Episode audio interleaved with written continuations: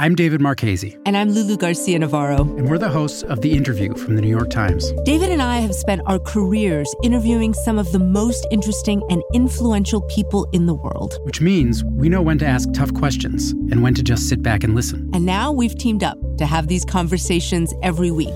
We'll try to reveal something about the people shaping our world. And we'll get some great stories from them, too. It's The Interview from the New York Times. Listen wherever you get your podcasts. From the New York Times, I'm Sabrina Tavernise. Here's what you need to know today. President Biden called on Congress to temporarily suspend the federal gas tax. By suspending the 18 cent gas tax, federal gas tax, for the next 90 days, we can bring down the price of gas and give families just a little bit of relief.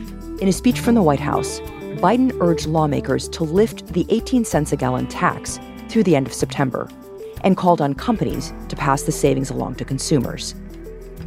But the proposal immediately ran into resistance in Congress. Senior Democrats in the House questioned whether they'd have the votes to pass it. This ineffective stunt will join President Biden's other ineffective stunt on gas prices. And Senator Mitch McConnell of Kentucky dismissed Biden's call, effectively dooming the plan in an evenly divided Senate.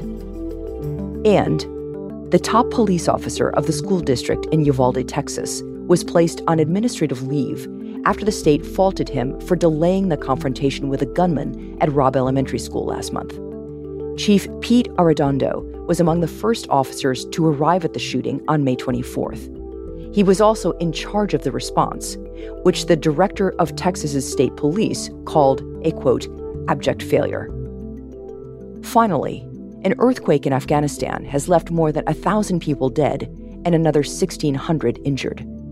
The 5.9 magnitude quake in the southeastern province of Khost was the deadliest in two decades and brought fresh troubles to a country that has been grappling with a dire humanitarian crisis and a collapsing economy since the Taliban took control in August. That's it for today. I'm Sabrina Tavernise. See you tomorrow.